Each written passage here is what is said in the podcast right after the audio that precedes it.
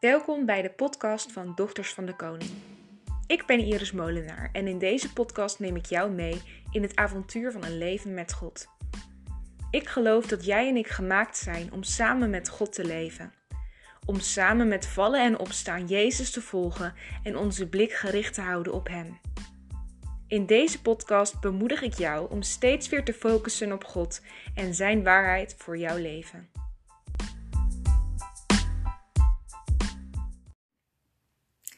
Tof dat je luistert naar de tweede podcast van Dochters van de Koning. Heel fijn en leuk dat je er bent. Ik vind het heel tof om uh, al jullie reacties te horen op de eerste podcast. Dat heeft me echt goed gedaan. En ik vind het gewoon zo mooi dat uh, jullie erdoor bemoedigd zijn. En dat God ook echt door de podcast heeft heen gewerkt. En mensen heeft bemoedigd, heeft aangemoedigd om moed te houden. De uh, podcast gaat deze keer over een heel ander thema. Deze keer gaat het namelijk over alles wordt nieuw. En um, ja, eerst zat ik te denken van, hé, hey, waar ga ik nou die podcast over doen? Uh, dat vond ik nog best wel lastig, maar ik geloof dan ook altijd wel weer dat God me wel weer een nieuw idee geeft of een nieuwe tekst. En zo zat ik gisteren in het zonnetje aan de achtertafel de Bijbel te lezen. En uh, ik wilde graag een stukje uit Openbaring 21 lezen. Over de nieuwe hemel en de nieuwe aarde. Ik heb namelijk laatst het vak Grieks afgerond. Ik uh, studeer theologie. En daarbij hadden we een klein stukje van Openbaring 21 vertaald. Toen dacht ik, hé, hey, dat wil ik nou weer eens lezen in het Nederlands. En misschien ken je de tekst wel uit Openbaring 21, misschien ook niet. Um, het is de tekst over de nieuwe hemel en de nieuwe aarde. Um, met de belofte dat alles nieuw zal worden gemaakt en dat er geen pijn meer zal zijn. En dat is zo'n mooie vooruitzicht. En misschien verlang jij daar ook wel naar dat er een nieuwe hemel komt en een nieuwe aarde en dat de gebrokenheid in deze wereld voorbij zal zijn. En daarom wil ik je in deze podcast vandaag bemoedigen met de belofte van een nieuwe hemel en een nieuwe aarde. En tegelijkertijd ook de belofte dat God altijd bij ons is. Maar voordat ik met je lees, dat weet je misschien nog van de vorige keer, wil ik je eerst iets meer vertellen over het boek Openbaring. Um, het is altijd fijn voordat je gaat lezen om een beetje een idee te hebben van: hey, wat is dit voor boek? Uh, misschien heb je het boek nog nooit gelezen, misschien wel. Um, maar het is altijd leuk om een beetje daarnaar te kijken. Nou, het is een apocalyptisch boek. Dan denk je misschien, wat zeg jij nou weer? Nou goed, dat komt van het woord apocalyps en dat komt van het Griekse woord apocalypsis. En dat betekent onthulling of openbaring. En ik heb even in de MBV gekeken, daar heb je zo'n hele mooie introductiepagina. En daar staat, ik quote even, uh, het is een geschrift waarin God via visioenen aan mensen zijn geheimen bekend maakt. Dus eigenlijk is het een soort onthulling of openbaring, daarom heet het ook openbaringen, of openbaring, um, waarin God dus bekend maakt wat er zal gaan gebeuren. Nou, er staat veel beeldtaal, dus er worden veel voorbeelden gebruikt en beelden en symbolische dingen die iets betekenen. Daar kan je uren over blijven praten en het is ook best wel een heel moeilijk boek. Um, maar er staan ook heel veel troostvolle woorden in en die wil ik vandaag dus met je delen. Het boek is geschreven door Johannes en ze zijn er niet helemaal over uit of dat nou de apostel Johannes is geweest of een uh, vroeg christelijke profeet. Dus een profeet die uh, in de vroege christelijke kerk uh, profeteerde. Maar die we eigenlijk dus nu niet zo goed meer kennen. Of waar we niet zoveel over weten. Maar goed, het is dus door een Johannes opgeschreven. Want hij kreeg toen hij op het eiland Patmos was, kreeg hij dus die visioenen te zien. En hij moest het ook opschrijven. Dat werd hem ook verteld. Van schrijf dit op, dit is belangrijk. Nou, de situatie waarin het boek geschreven is, um, is een situatie waarin best wel veel christenvervolging is. Uh, in die tijd was het Romeinse Rijk nog best wel groot. En de Romeinse uh, keizer die wilde heel graag vereerd worden. Die had ook beelden van zichzelf uh, in tempels staan. Alleen de christenen in die tijd waren best wel wat christenen. Die wilden alleen Jezus vereren en niet die keizer. En uh, daarom werden ze dus ook vervolgd, omdat ze niet de keizer wilden aanbidden, maar alleen Jezus. Nou, dat is dus een beetje de situatie. Nu gaan we de Bijbel induiken. Dus ik zou zeggen, pak je Bijbel erbij als je het fijn vindt. Hoeft niet. Maar als je uh, wil meelezen, pauzeer dan even de podcast. dan uh, kun je meelezen. We lezen uit Openbaring 21, vers 1 tot en met 7. Het is best wel een lang stukje, maar dan krijg je wel een heel mooi beeld van hoe het dan zal zijn. En uh, ik kan natuurlijk uren blijven doorpraten hierover, maar ik zal het niet al te lang maken. Vers 1. Ik zag een nieuwe hemel en een nieuwe aarde. De ik is trouwens Johannes, die dit allemaal ziet. Dus dan weet je dat even. Ik zag een nieuwe hemel en een nieuwe aarde. Want de eerste hemel en de eerste aarde zijn voorbij. En de zee is er niet meer. Toen zag ik de heilige stad, het nieuwe Jeruzalem, uit de hemel neerdalen, bij God vandaan. Ze was als een bruid die zich mooi heeft gemaakt voor haar man en hem opwacht. Ik hoorde een luide stem vanaf de troon, die uitriep: Gods woonplaats is onder de mensen. Hij zal bij hen wonen. Zij zullen zijn volken zijn, en God zelf zal als hun God bij hen zijn. Hij zal alle tranen uit hun ogen wissen.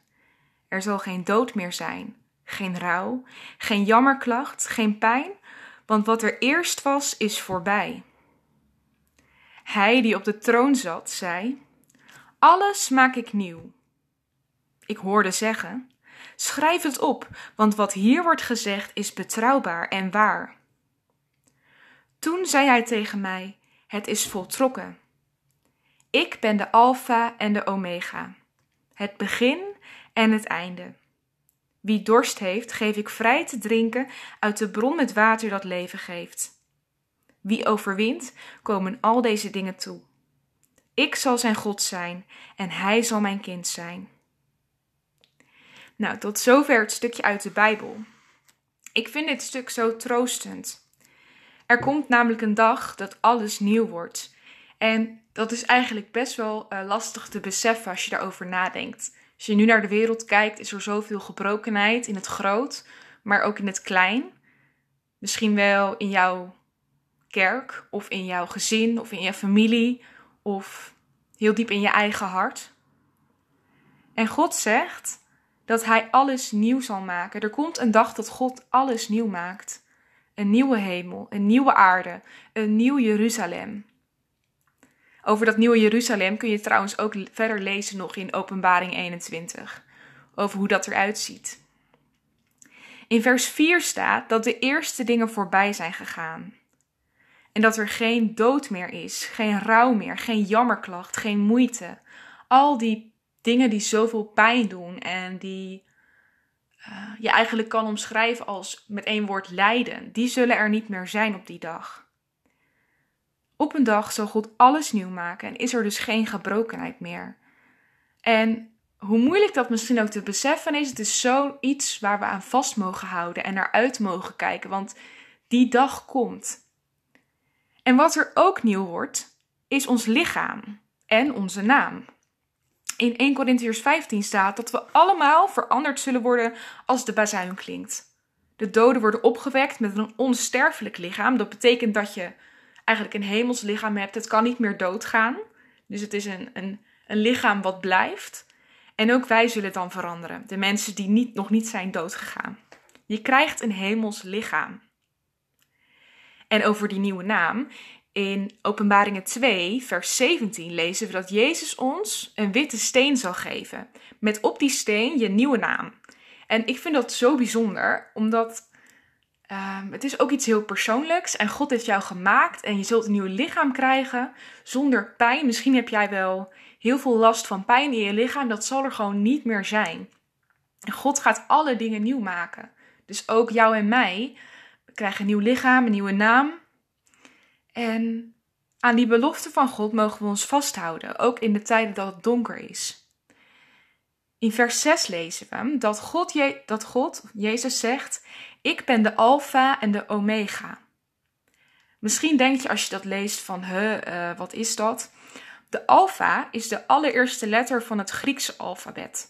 En de omega is de laatste letter. Dus eigenlijk staat het heel mooi symbool dat God het begin en het einde is. Dat staat daarna ook van. Ik ben de alfa en de omega, het begin en het einde. Het Nieuwe Testament is namelijk in het Grieks geschreven. Dus vandaar dat ze dat dus gebruiken om aan te duiden van God is het begin en het einde. En hij zal ons te drinken geven uit de bron met levend water. En hij zal onze God zijn en wij zijn kind. En tot die tijd, tot die dag aanbreekt, totdat die belofte vervuld wordt, leven we in een gebroken wereld. Maar één ding moeten we onthouden, en dat is dat we nooit alleen zijn. Het is niet dat als wij ehm, nu hier zijn en uitzien naar die dag, dat we nu niet met God kunnen leven. Er is zoveel gebrokenheid, maar ook met dit leven mogen we uh, met God leven, mogen we Hem zoeken, mogen we ons verdiepen in Zijn woord en mogen we telkens weer weten dat we bij Hem horen en dat mogen we ook uitdragen aan de wereld. Weet je, we kunnen zo uitzien naar uh, dat moment. En dan zal alles volmaakt zijn, zal alles weer zijn zoals God het bedoeld heeft. Maar tot die tijd uh, blijft hij naast je lopen. Dat is ook uit het liedje van uh, de band Lef, het liedje Eens. Van tot die tijd er is, blijft hij naast je lopen. En daar mogen we aan vasthouden. Dus blijf je verdiepen in zijn woord en durf je leven ook toe te vertrouwen aan hem. Dat hij je zal beschermen en bij je zal zijn. God is ook een God van nabijheid. Zijn naam is Ik Ben. En ik zal er zijn. Dat heeft hij aan Mozes al bekendgemaakt. En door de tijden heen is hij altijd een God van nabijheid geweest. Ook als je dat niet voelt. Zijn naam is Ik Ben. En we mogen elkaar daar ook aan herinneren. Om te blijven focussen op God. Ook als het niet lukt. En ook als jij misschien nu even in een dal zit. Um, want dat hoort ook bij het leven dat er anderen mogen zijn die mogen zeggen van God is er, ook als je het zelf niet ziet. En zo mogen we ook anderen bemoedigen. Uh, met die belofte van hey, in dit leven mag je ook al met God leven. En straks zullen we voor eeuwig met Hem zijn. En zal alles goed zijn en zal er geen pijn meer zijn. Ik wil deze podcast graag afsluiten met een gebed.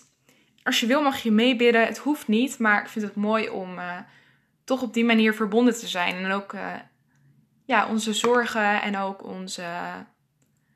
Ja, wat, wat we meedragen in ons hart, dat we dat bij God mogen brengen. Dus uh, ik ga nu voor in gebed. Als je wilt meebidden, ben je van harte welkom. Lieve Vader in de hemel, goede God. Dank u wel dat we hier zitten. Dat we uw woorden van hoop mogen horen. Dank u, Heer, dat we in uw woord mogen lezen en mogen weten dat er een dag komt dat u alles nieuw zult maken. U bent zo goed, u bent heilig, u bent onze eeuwige Vader en de ontzagwekkende God. Heer, u kent onze situatie. U weet waar we ons in bevinden. U weet of we door een dal van duisternis gaan of bovenop een berg staan waar het goed is. Zo vaak denken we dat wij weten wat we nodig hebben, maar u alleen doorgrondt ons en kent ons voor de volle 100% en misschien nog wel meer. Geef ons, Heer, wat we nodig hebben. Zegen ons met vertrouwen dat die dag echt komt, dat u alles nieuw zult maken. Help ons door uw Heilige Geest om tot aan die dag dicht bij u te leven, in uw licht en uw genade. Ook op de dagen dat we het niet weten, dat we mogen vasthouden aan de hoop die U ons gegeven heeft. En help ons om ook uit te dragen aan de mensen die op ons pad komen, bij wie we horen, want we horen bij U. Dank u, Vader, voor wie U bent. Dank u wel dat U de God bent die alles nieuw zal maken. In Jezus' naam. Amen.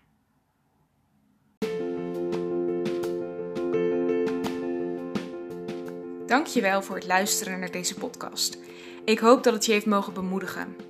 Laat me via Instagram weten wat je van deze podcast vond. Je vindt ons Dochters van de Koning en deel hem met een vriendin of via social media. Tot de volgende keer.